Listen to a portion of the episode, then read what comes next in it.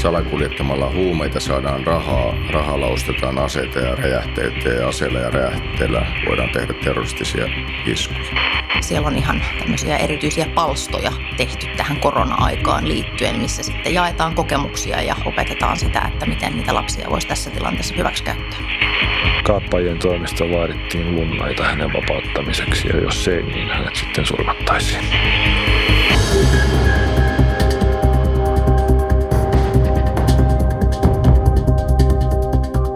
Kuulusteluhuone on keskusrikospoliisin podcast, joka esittelee ihmisiä talon sisältä ja kertoo tositarinoita kentältä. Minä olen viraston viestintäpäällikkö Anna Tsaref. Tässä jaksossa puhutaan usein pinnan alla olevista rikollisuuden lajeista ja koronakriisin vaikutuksesta niihin –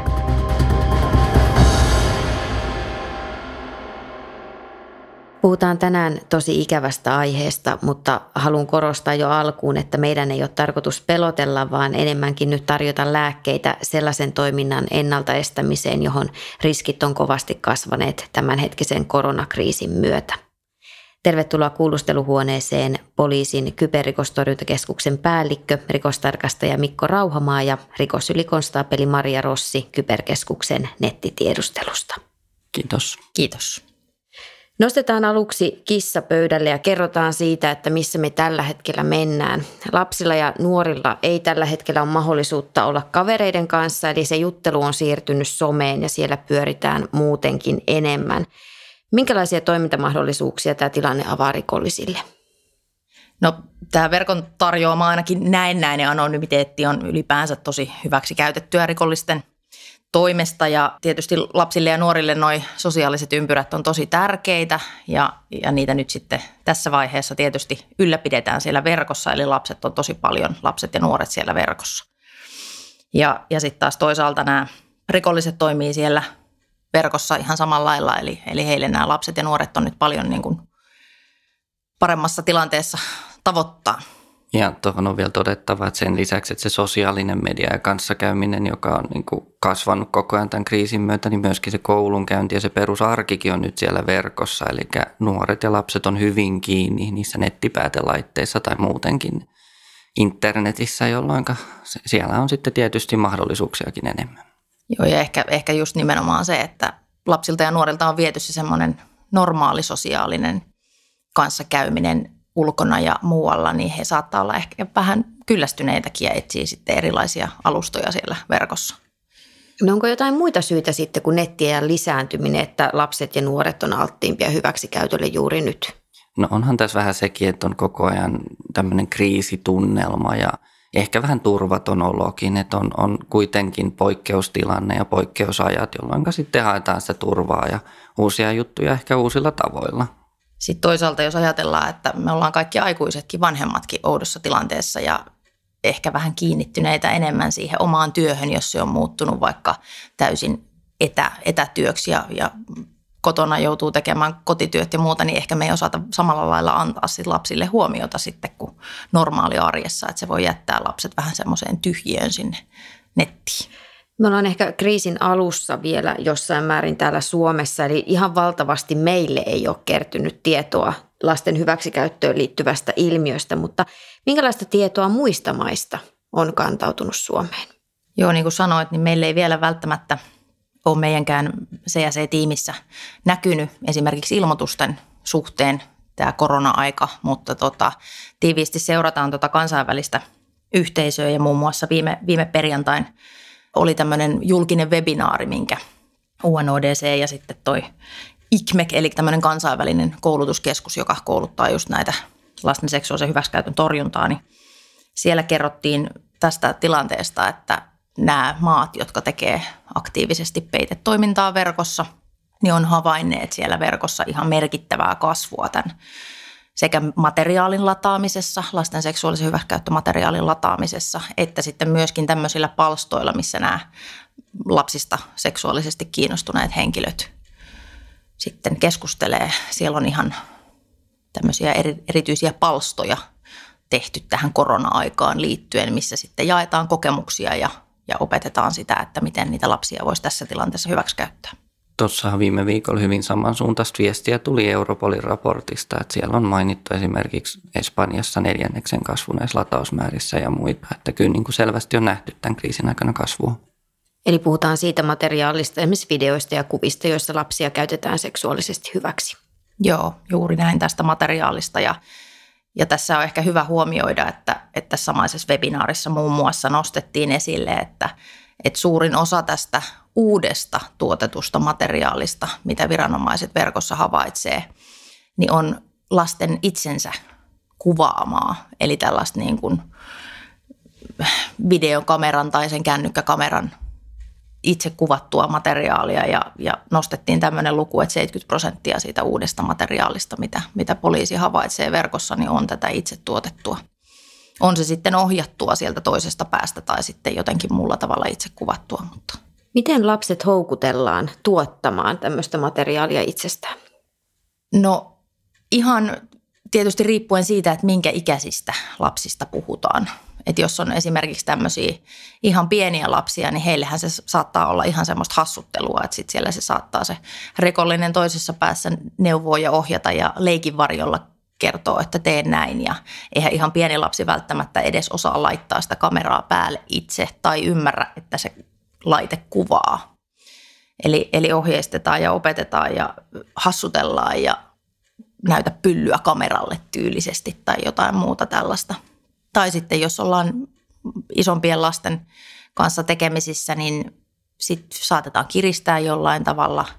Esiinnytään esimerkiksi nuorille pojille oikein semmoisena hemaisevana nuorena neitinä ja sitten saadaan lähettämään kuvia ja sitten niillä ensimmäisillä kuvilla lähdetään kiristämään. Tai sitten esimerkiksi nuorille tytöille niin esiinnytään ihanana poikaystäväehdokkaana, jolle sitten lähetellään niitä kuvia ja sitten taas niillä päästään kiristämään. Tässä tulee just se, että verkossa kuka tahansa voi olla kuka tahansa. Että siinä sä voit esittää mitä tahansa ja sitä kautta niin kuin kohdennettuna hakea sitten sitä, mitä olet hakemassa, eli kuvia tai materiaalia tai videoa tai mitä tahansa muuta. Niin hyvin osin tässä osataan suhtautua siihen ympäristöön, eli mietitään se kohderyhmä, mihin halutaan tätä ja siihen keinot. Ja sitten esitetään sopivaa henkilöä tai muuten mietitään se keino just ton leikin kautta tai jonkun muun kautta, että kyllä näitä niin keinoja on.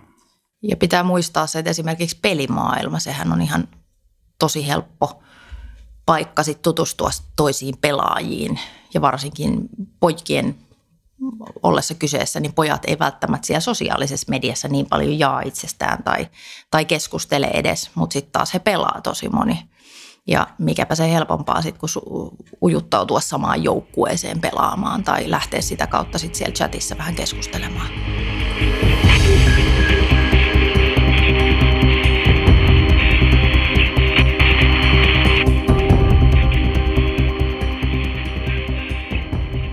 Yksi seksuaalisen hyväksikäytön keino netissä on juurikin se, että pyydetään tuottaa materiaalia ja saadaan sitten sitä omaan käyttöön, mutta mitä muita hyväksikäytön tapoja siellä netissä nimenomaan on? No tota, toi materiaalin tuotto tietysti on iso, mutta ihan samalla lailla tätä houkuttelua ja seksuaalista keskustelua. Ihan, ihan tuommoinen tavallinen keskustelu ensi alkuun, että yritetään saada, saada tota juttelemaan yhdessä kivoista asioista ja sitten ujutetaan se keskustelu vähitellen seksuaalisiin asioihin, riippuen taas tietysti siitä, että minkä ikäisen lapsen kanssa keskustellaan ja mikä on se oma mielenkiinnon kohde siellä toisessa päässä. Saadaan keskustelemaan tosi seksuaalisista asioista tai sitten on myös tällaisia epäiltyjä, jotka jotenkin innostuu siitä, että se lapsi säikähtää – tai, tai jotenkin järkyttyy siitä materiaalista, mitä, mitä tuotetaan sitten joko kuvana tai sitten keskusteluna. Eli se voi toimia niinkin päin, että tämä tota, noin, niin rikollinen lähettääkin lapselle kuvia esimerkiksi itsestään. Juuri näin, lähetetään semmoista ja sitten kysytään, että et, et, no mitäs tykkäsit ja, ja muuta. Tavallaan kaikki mahdollinen, mikä, mikä on sen lapsen kehitystasolle sopimatonta seksuaalista materiaalia, niin se täyttää jo lähtökohtaisesti rikoksen tunnusmerkistön. Eli tota, poliisi on kiinnostunut kaikesta siitä semmoisesta, mitä siellä voidaan lähteä tekemään. Tuossa valitettavasti sen jälkeen, kun on järkytetty, niin pahimmillaan sitten lähdetään rakentamaan sitä, sitä luottamusta, että lohdutetaankin sitten sitä uhria, jolloin sitten luodaan se luottamussuhde sitä kautta ja jatketaan hyväksi käyttöä. Niin, no nythän meillä on se tilanne, että on aika tiukat kokoontumisrajoitukset päälle, eikä lapsia ja nuoria nyt päästetä hirveästi ulos kodeista. Niin ehkä tässä voi kuitenkin huokasta, että se seksuaalinen hyväksikäyttö ja sen uhka ei sentään niin kuin reaalimaailmassa toteudu. No olisi kiva, kun voisi sanoa niin, mutta, mutta valitettavasti ei. Et, et tota, niin kuin niin kuin tuossa luvut kertoo, niin iso osa tästä lasten seksuaalisesta hyväksikäyttömateriaalista on just sitä oman kodin sisällä tuotettua materiaalia. Ja meillekin näkyy tosi paljon se, että tämmöisiä videoita kiertää tuolla, tuolla verkossa ja me takavarikoidaan niitä epäilyiltä, missä missä lapsi on itse oman kodin suojassa tehnyt niitä videoita. Saattaa olla jopa niin, että vanhemmat käy siinä huoneessa jossain välissä videota, jolloin lapsi joko laittaa sen, sen kameran kiinni tai sitten itse menee vaikka seisomaan ruudun eteen. Ja sitten kun äiti tai isä poistuu huoneesta, niin sitten jatketaan sitä, vedetään housut takas alas tai, tai mitä ikinä siinä nyt ollaankin sitten tekemässä. Eli kyllä se uhka on sillä lailla ihan todellinen siitä hyväksikäytöstä, vaikka se olisi tietyllä tavalla vain verkon välitteistä. Niin kuin se kysyntä materiaalille on kova tällä hetkellä, niin tarjo- tarkoittaako se myös sit tarjonnan lisääntymistä, mikä sitten taas puolestaan tarkoittaisi aika hirveitä asioita lapsille? Kyllä se valitettavasti voi tarkoittaa sitäkin. Tässä yleensäkin kun mietitään näitä lukuja ja ilmiöitä, niin hyvä muistaa, että nämä yleensä nämä ilmoitukset ja muut tulee hieman jälkijättöisesti. Eli voimme periaatteessa pidemmällä tässä kriisissä tai ehkä jopa kriisin jälkeen vasta arvioida, että oliko tällä tämmöistä vaikutusta. No pahimmillaan juuri noin. Ja sitten täytyy nimenomaan muistaa se, että ylipäänsä seksuaalirikollisuus ja lapsiin kohdistuva seksuaalirikollisuus on tosi paljon piilorikollisuutta ja aika usein tulee ilmi vasta paljon myöhemmin, joskus jopa vuosia myöhemmin. Et niin ikävää kuin se onkin, niin on ihan mahdollista, että me nähdään tämän koronatilanteen vaikutukset vasta mahdollisesti vuosien päästä, kymmenen vuoden päästä. Nyt täytyy pitää mielessä sekin, että se normaali kanava, mitä pitkin poliisille tulee tosi paljon ilmoituksia lapsiin kohdistuvista seksuaalirikoksista, eli koulut, terveydenhuolto, sosiaalitoimi, niin kukaan heistä ei tällä hetkellä juurikaan tapaa fyysisesti lapsia. Eli, eli lastensuojeluilmoituksethan on tosi dramaattisesti laskenut ja siitä ollaan hieman huolissaan. Ja siis samahan koskee nimenomaan just tätä. Lapset ei välttämättä helposti kerro näistä asioista, jos he on joutunut uhriksi ja nyt vielä vähemmän, kun heille ei ole ehkä niitä ihan luonnollisia kanavia olemassa. On valitettavasti ne rajoituksien takia niin oikeastaan niin päin, että kanavat saattaa – Toki yleensä olla siellä ja opetuksia ja yhteyskouluukin on järjestetty eri lailla, mutta on ehkä keskitytty enemmän siihen, miten se opetus saadaan pyörimään ja muuten. Niin siinä sitten on hyvä muistaa, että tämä on myös usein se ainoa kanava, jota lapset ja nuoret on uskaltanut käyttää ilmoittaakseen näitä asioita. Ja sekin on nyt siirtynyt pahimmillaan kokonaisuudessaan sinne verkkoon, niin se tuo ihan uudenlaisia haasteita tähänkin alueeseen. Kyllä.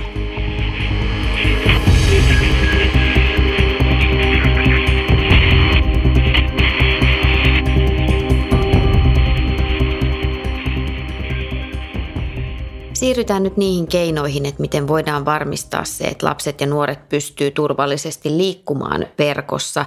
Ja vanhemmilla on tietenkin valtavan iso rooli siinä, että lapset pysyy turvassa. Mitä vanhempien pitäisi tehdä juuri nyt tässä hetkessä?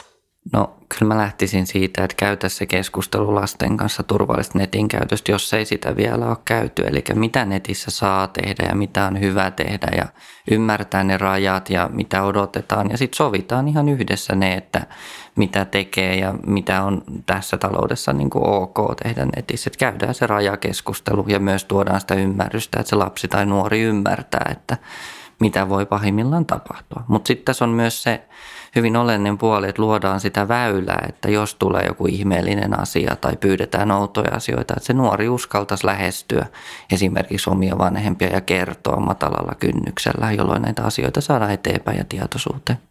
Mä oon ihan täysin samoilla linjoilla. Eli nimenomaan kaikkein tärkeintä on se semmoinen turvallinen keskusteluyhteys siellä kotona. Myös näistä verkkoon liittyvistä asioista. Ja kannattaa pitää mielessä, että jos se on itselle vähän oudompaa, niin ne lapset tosi mielellään ja nuoret opettaa sitten, mitä, mitä ne tekee ja olkaa kiinnostuneita vanhemmat siitä, mitä ne tekee netissä ja millä tavalla pelataan. Ja siinä samalla te voitte vähän tutustua siihen, että minkälainen se sovellus on ja missä siellä keskustellaan ja minkälaisia viestejä siellä voidaan lähettää. Ja Ja sitten vielä painottaisin sitä, että vaikka tekisi mieli ensimmäisenä käyttää sitä, että mä otan tämän luurin sulta pois, niin se ei ole se ratkaisu, koska varsinkin tässä koronatilanteessa nyt, niin se, se netti ja, ja usein se oma älypuhelin on nyt ainoa väylä siihen sosiaalisuuteen nuorilla ja lapsilla ja se voi aiheuttaa sen, että jos sillä kovasti uhkaillaan, niin lapset ja nuoret ei uskalla tulla kertomaan yhtään mitään, koska ne pelkää, että heiltä viedään se pois. Eli jotain muita keinoja sitten kuin, kuin se semmoinen niin kuin kaiken estäminen. No entä sitten lapsi tai nuori itse? Mitä asioita on hyvä pitää mielessä, kun verkos liikkuu? Mä sanoisin, että ihan kaikkein tärkeimpänä, mitä me voitaisiin lapsille ja nuorille opettaa, on se tietynlainen semmoinen maltti, ää, miettiminen. Että hetken miettii ennen kuin toimii.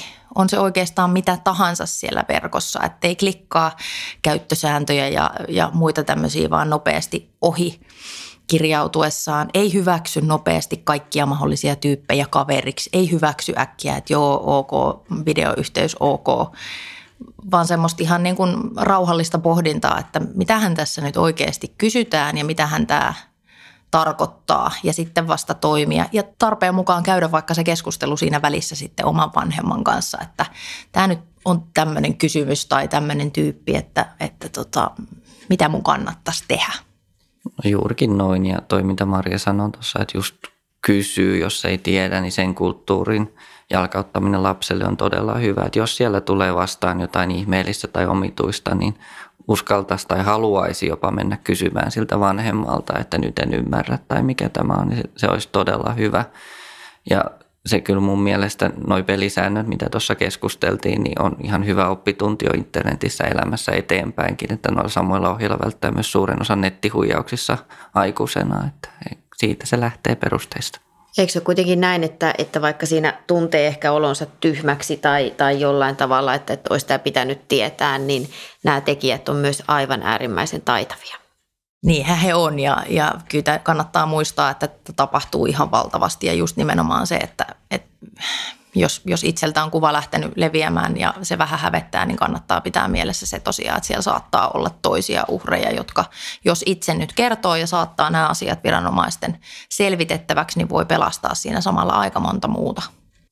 Joskus on niin, että oma vanhempi ei valitettavasti ole lapselle se turvallinen aikuinen ja nyt kun koulut – Koulut toimii etäopetuksella, eli sitä lähikontaktia opettajaan, kuraattoriin tai muuhun tuttuun aikuiseen ei ole, niin mistä lapsi voi itse saada tällä hetkellä apua, jos on joutunut seksuaalisen hyväksikäytön uhriksi joko verkossa tai sitten esimerkiksi omassa kodissa? Monet kunnat ja järjestöt on onneksi avannut nyt jo erinäköisiä tämmöisiä chat-linjoja tai auttavia puhelimia. MLLn sivuilla esimerkiksi nuorten netistä löytyy hyviä neuvoja ja apua – ja monilla saattaa olla oma koulunkin kuraattorit ottanut, ottanut yhteyttä ja puhelimitse tai, tai jotain muuta tämmöistä tarjottu tähän tilanteeseen. Tietysti aina voi muistaa myös sen, että jos ei mitään muuta keksi, niin ainahan voi ilmoittaa myös poliisille. Et esimerkiksi poliisin nettivinkin kautta tulevat kaikki lasten seksuaaliseen hyväksikäyttöön tai millään lailla siihen liittyvät viestit tulee mun ryhmälle meille keskusrikospoliisin internettiedusteluun, missä me torjutaan tätä ilmiötä, niin selvitettäväksi. Ja jos sinne jättää omat yhteystiedot, niin me otetaan yhteyttä ja selvitetään yhdessä sitä sitten. Ei tarvitse miettiä, että onko tässä kyseessä rikos, vaan sen ilmoituksen voi tehdä ja jättää poliisille sen, sen pohtimisen. Samalla lailla sitten pelastakaa lapsilla. Heillä on tämmöinen nettivihjetoiminto, mihin voi ilmoittaa nimettömästikin, sit jos, jos näkee, että oma kuva tai jonkun muun kuva, mikä tahansa kuva, joka on alaikäisestä kiertää verkossa seksuaalissävytteinen, niin sinne voi ilmoittaa asiasta ja pelastakaa lapsetkin sitten välittää meidän tiimille niitä juttuja, mitkä vaikuttaa siltä, että ne kuuluu poliisin toimialaan tai että siinä voitaisiin epäillä jotain rikosta. Eli tärkeintä ehkä se, että ottaa vain yhteyttä johonkin turvalliseen tahoon. Sitten kun puhutaan henkilöistä, joilla on kiinnostusta ja seksuaalista kiinnostusta lapsia tai nuoria kohtaan, niin monella saattaa olla nyt se tilanne, että he kamppailevat niiden omien halujen kanssa siellä kotona, kun aikaa ja mahdollisuuksia on poikkeuksellisen paljon, niin millaista apua heille on saatavilla nyt, että he niin kuin pystyisivät pitämään tämän tilanteen omalta osaltaan niin kuin hyvänä? Onneksi kun me Suomessa ollaan jo tässä maailman tilanteessa, niin apua alkaa jo löytyä.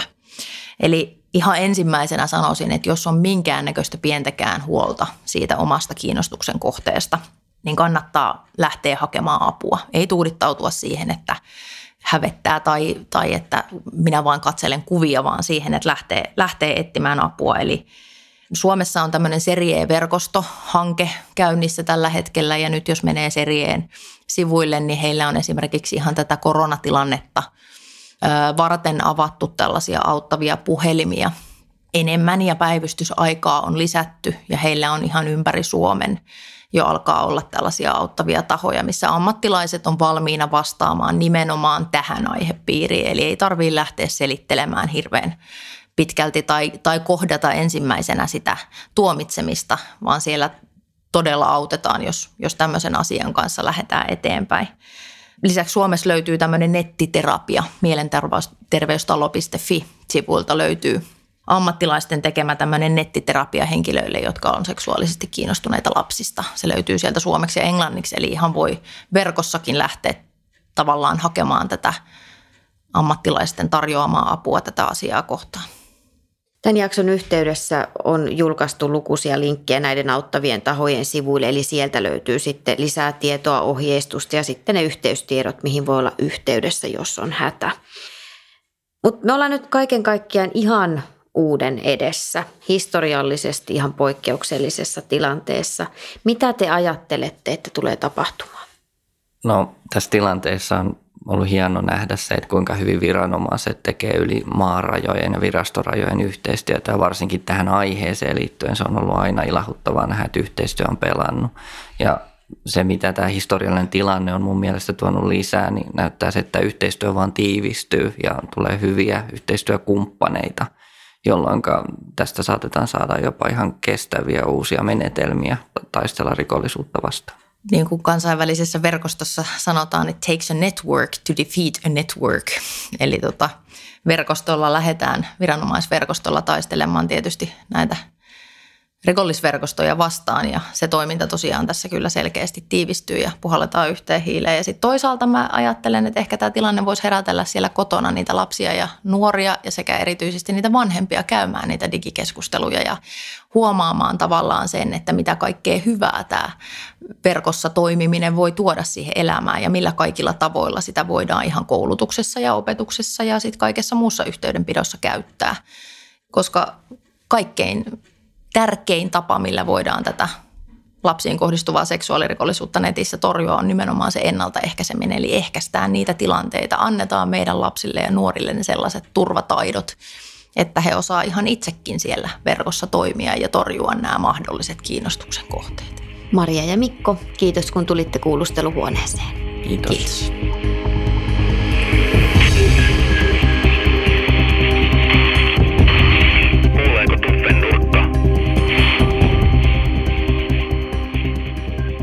Rikosylikomissario Tuumas Elfgren on työskennellyt keskusrikospoliisissa vuodesta 1976.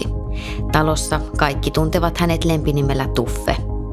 Tuffe on vaiherikkaalla urallaan selvittänyt suuronnettomuuksia ja ratkonut henkirikoksia sekä tutkinut niin järjestäytynyttä kansainvälistä kuin huumerikollisuuttakin. Yleensä Tuffe tutkii työssään menneitä tapahtumia, mutta vuonna 2017 tavoitteena oli estää rikoksista pahimman tapahtuminen.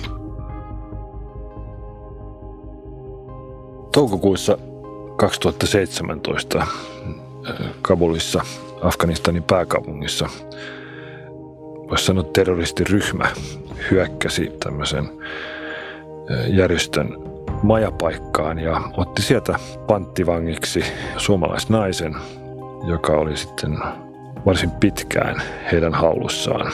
Ja, ja sieltä sitten kaappajien toimesta vaadittiin, vaadittiin lunnaita hänen vapauttamiseksi ja, ja jos ei, niin, niin hänet sitten surmattaisiin. Tässä ei ollut vielä tuota kaappausta lukuun ottamatta tapahtunut, voisiko sanoa sen vakavampaa. Eli suomalaisnainen oli hengissä ja, ja meidän pääasiallinen tehtävä on tämän tyyppisessä asiassa kantaa huolta siitä, että hän, hän tulee sieltä, tai se ihminen tulee sieltä hengessä takaisin. Se vaati, vaati asennoitumista siihen, että, että nyt pitää antaa aikaa. Ja ettei tee hätiköityjä ratkaisuja, ei tee mitään sellaista, joka voi, voi lisätä sitä riskiä. Ja, ja se vaatii kyllä kokonaista uutta ajattelua ja nimenomaan kärsivällisyyttä ja, ja uskoa myöskin siihen omaan tekemiseen ja sen koko organisaation tekemiseen, että, että yhteistoiminnalla tämä vielä niin kuin saadaan maaliin hyvällä tavalla. Mä omasta mielestäni en stressaa, en isoissa enkä pienissä asioissa, mutta toisaalta niin, niin sen mä tiedän ja muistan hyvin, että sitten kun se saatiin se asia päätökseen onnellisesti ja tämä henkilö saatiin Suomeen, niin meni noin viikko, että mä en juuri tehnyt mitään muuta kuin nukkuun. Nämä on herkkiä tilanteita ja yksikin pieni sana tai yksikin pieni liike voi johtaa sitten ihan toisenlaiseenkin lopputulokseen. Onneksi tämä vastuu tästä kokonaisuudesta ei ole yhden virkamiehen harteilla, vaan, vaan se on kollegion harteilla, joka koostuu useista eri alan osaajista ja asiantuntijoista.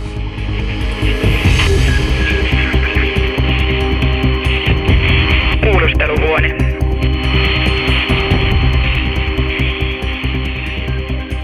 Rikostarkastaja Ari Lahtela, tervetuloa kuulusteluhuoneeseen ja katsomaan kristallipalloon. Kiitoksia ja jännittävää olla kuulusteluhuoneessa tällä puolella pöytää. Huumekauppa, jos joku on rikollisuuden laji, joka perustuu äärimmäisen vahvasti kansainväliseen yhteistyöhön rikollisten kesken. Mitä ihmettä huumeiden maahantuonnille nyt tapahtuu, kun valtioiden rajat on lyöty ainakin matkustajaliikenteeltä kiinni? Katutilanne pääkaupunkiseudulla on niin sanotusti normaali poliisitoiminnan näkökulmasta ja poliisin havaintojen mukaan. Valtakunnallisia eroja on jonkin verran ja, ja yleis havainto ja arvio on se, että tässä on pientä muutosta nähtävissä huumeiden saamisessa ja saatavuudessa ja sitten myös poliisi saa tietoa, muun muassa rikostiedustelutietoa siitä, että huumausaineiden katukauppahinnat ovat nousussa ja, ja saatavuus on vaikeutumassa. Ja taas valtakunnan ja kansainvälisellä tasolla kun katsotaan, niin niin kun meillä on nyt kaksi rajaa kiinni, eli valtakunnan raja ja Uudenmaan raja, niin, niin totta kai se vaikuttaa salakuljetukseen ja sitä kautta kun salakuljetus on vaikeutunut ja muuttunut, niin se näkyy myös katutilanteessa ja se tulee näkymään tuossa lyhyellä ja myös vähän pidemmällä aikavälillä. Millä tavalla se tulee nimenomaan konkreettisesti näkymään, että kun sen saatavuuden kanssa on ongelmia, toisaalta hinnat nousee aika korkealle? Niin, kun hinnat on korkealla, mutta että huumausaineiden käyttäjien varallisuus ei ollut muuttunut miksikään, niin totta kai sitä rahaa pitää järjestellä.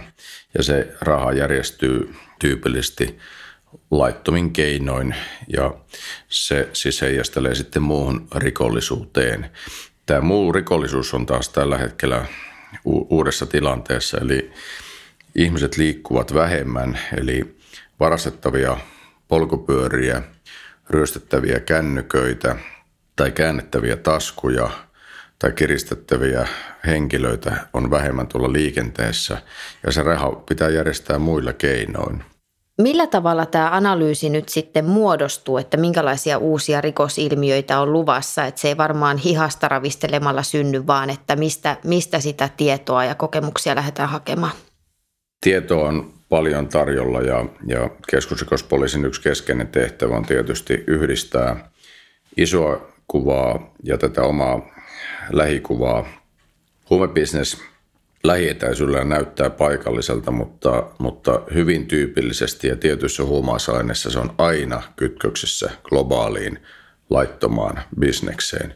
Tästä parhaina esimerkkeinä on ehdottomasti kokaiini ja, ja heroiini – joita tuotetaan toista Etelä-Amerikassa suurimpia määriä ja toista tuolla Keski-Aasiassa, erityisesti Afganistanissa kriisialueilla. Mutta myös esimerkiksi amfetamiinia valmistellaan suuremmassa määrin tietyissä pisteissä, esimerkiksi täällä Euroopan alueella, ja sieltä sitä jaellaan eri puolille. Eli sitä lähtöpisteestä, jossa se aine tuotetaan joko kasvattamalla tai valmistamalla, kun se lähtee leviämään, niin se valmistus on tapahtunut jossain hyvin kaukana ja sen käyttäjä on sitten tuossa hyvin lähellä. Ja, ja Tätä tietoa pitää vaihtaa ja verrata, koska tämä vaikuttavuus kaiken kaikkiaan huumerikostorjunnassa lähtee sieltä, että päässään sinne ytimeen, sinne valmistajiin, niihin isoihin globaaleihin toimijoihin. Ja sieltä kautta ja siihen puuttumalla pystytään vähentämään huumausaineiden saatavuutta.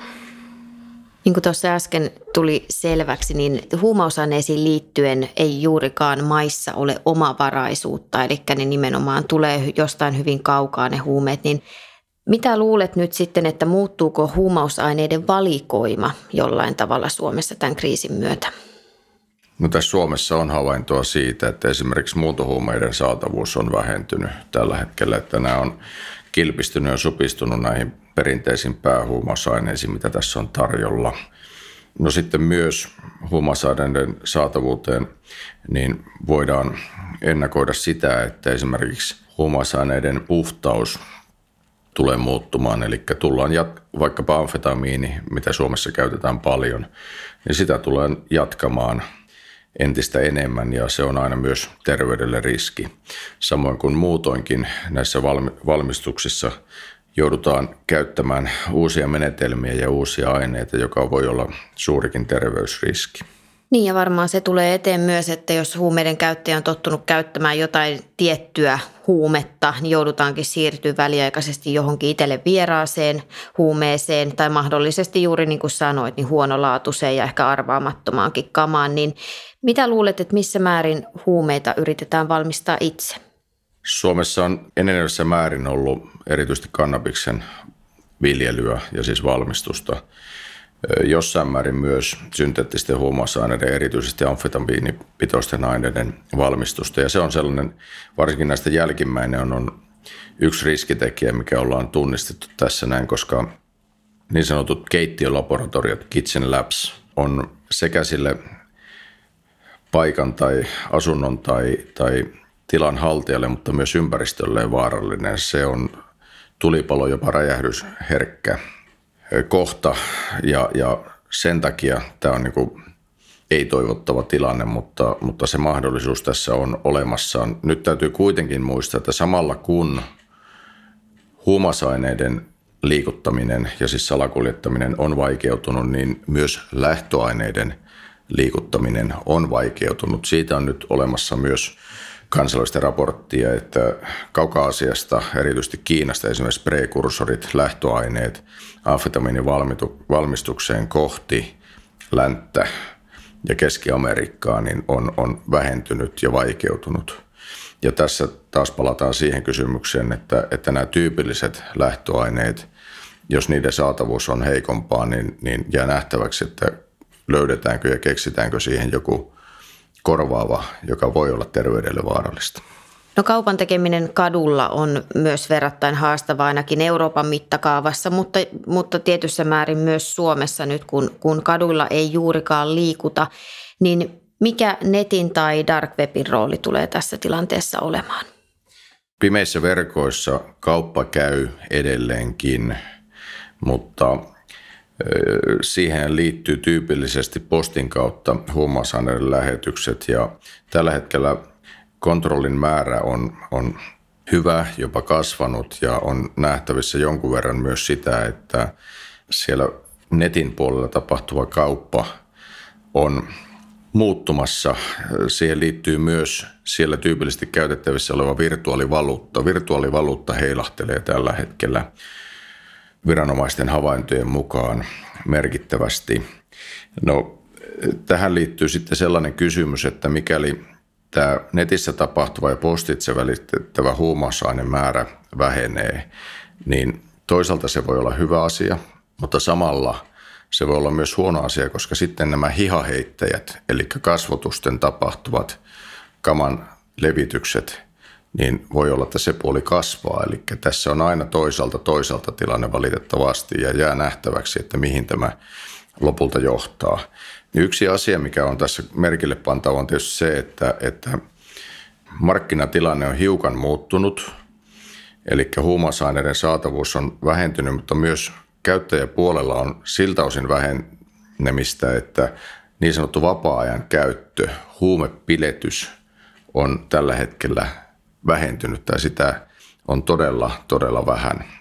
Ja, ja siltä osin niin on hyvä tilanne, mutta että samalla jos sitä ainetta on tarjolla, niin se addiktiivinen ja addiktiivisen käyttäjäkunta, niin totta kai käyttää sitä käytettävissä olevaa huumausainemäärää sitten hyödykseen.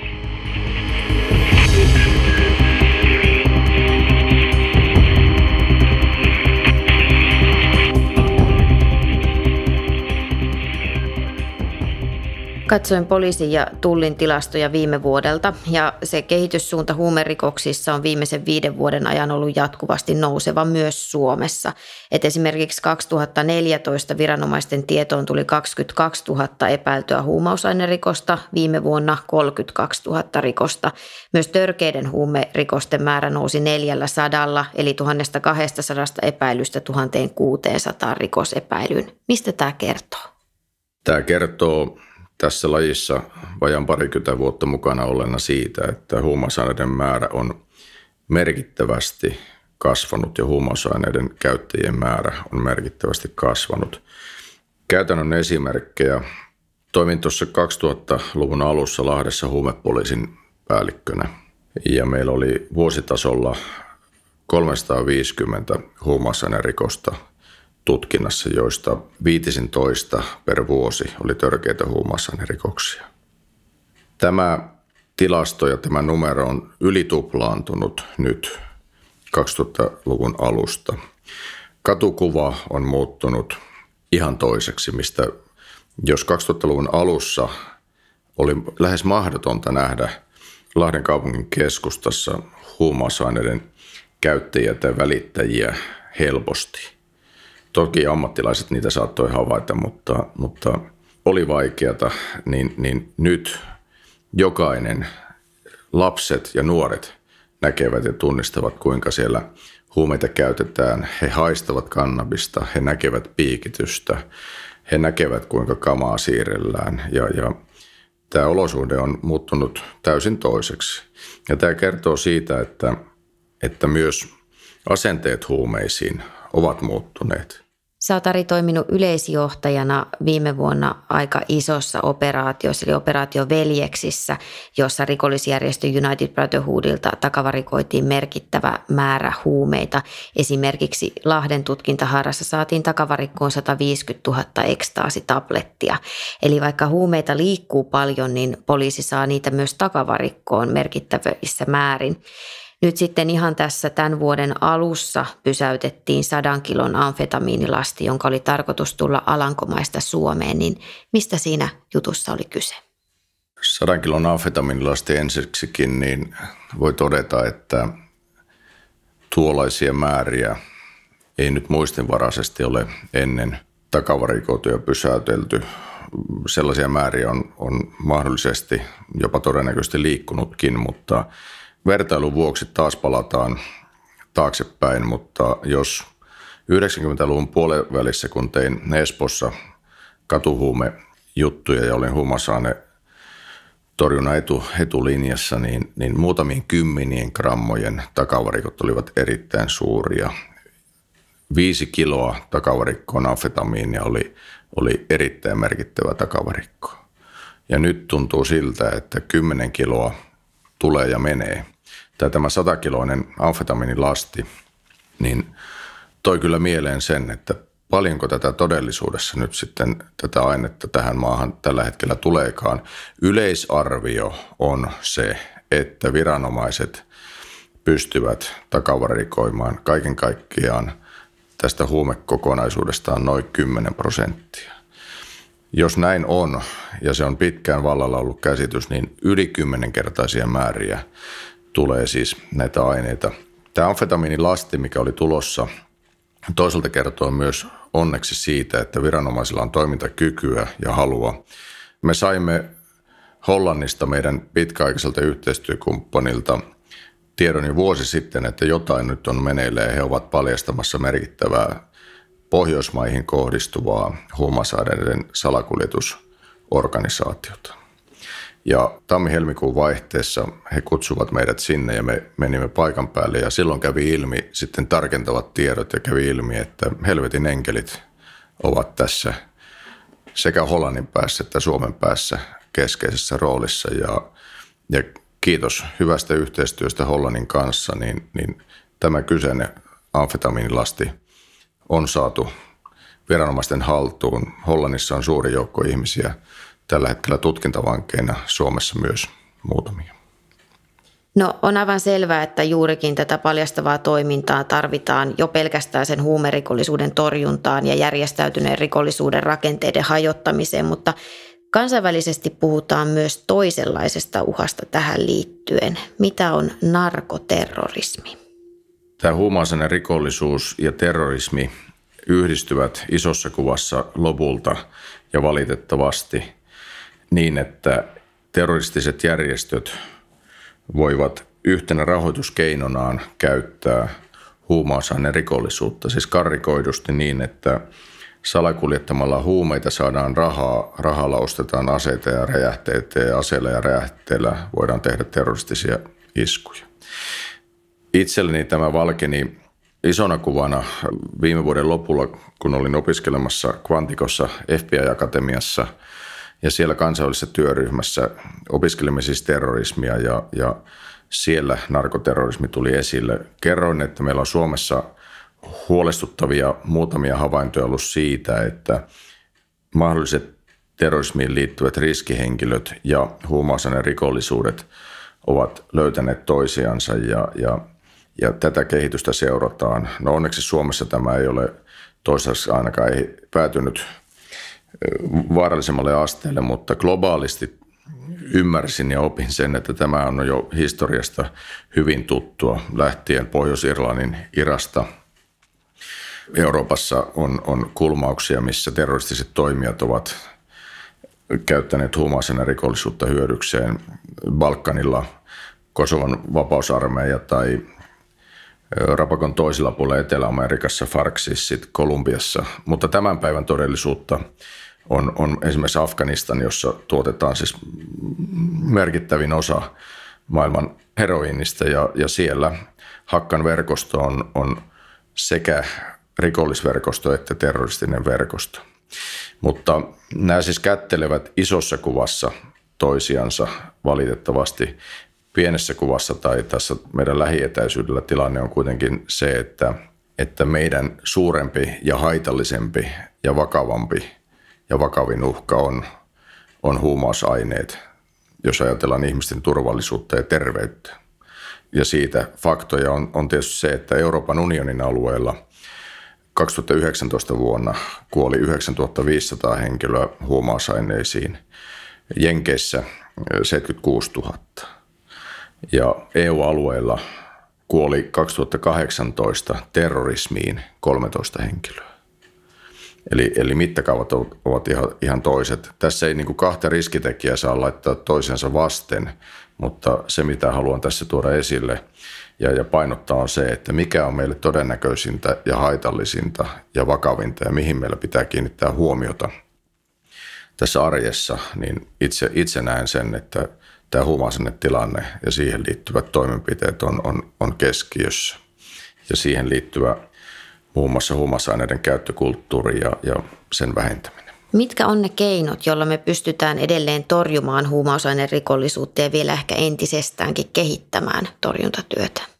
Tämä vaihe, missä poliisi on tekemisissä, niin on valitettavasti ja, ja näiden pitkäaikaisten rikollisten esimerkkinä näkökulmana, niin, niin ollaan myöhässä.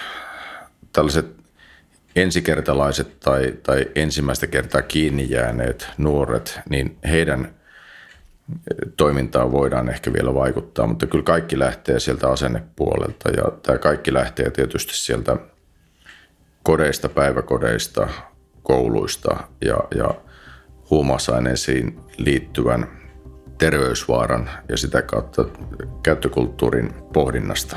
Halutaanko me huumausaineita tähän kaikkeen muuhun päihdevalikoimaan mukaan ja missä määrin. Kiitos Ari, kun tulit kuulusteluhuoneeseen. Kiitoksia. Oli kiva olla kuulusteltavana.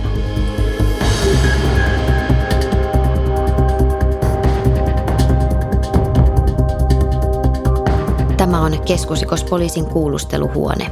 Löydät kaikki jaksot Spotifysta ja Apple Podcasteista sekä osoitteesta poliisi.fi kautta keskusrikospoliisi. Podcastin on tuottanut Jaksomedia.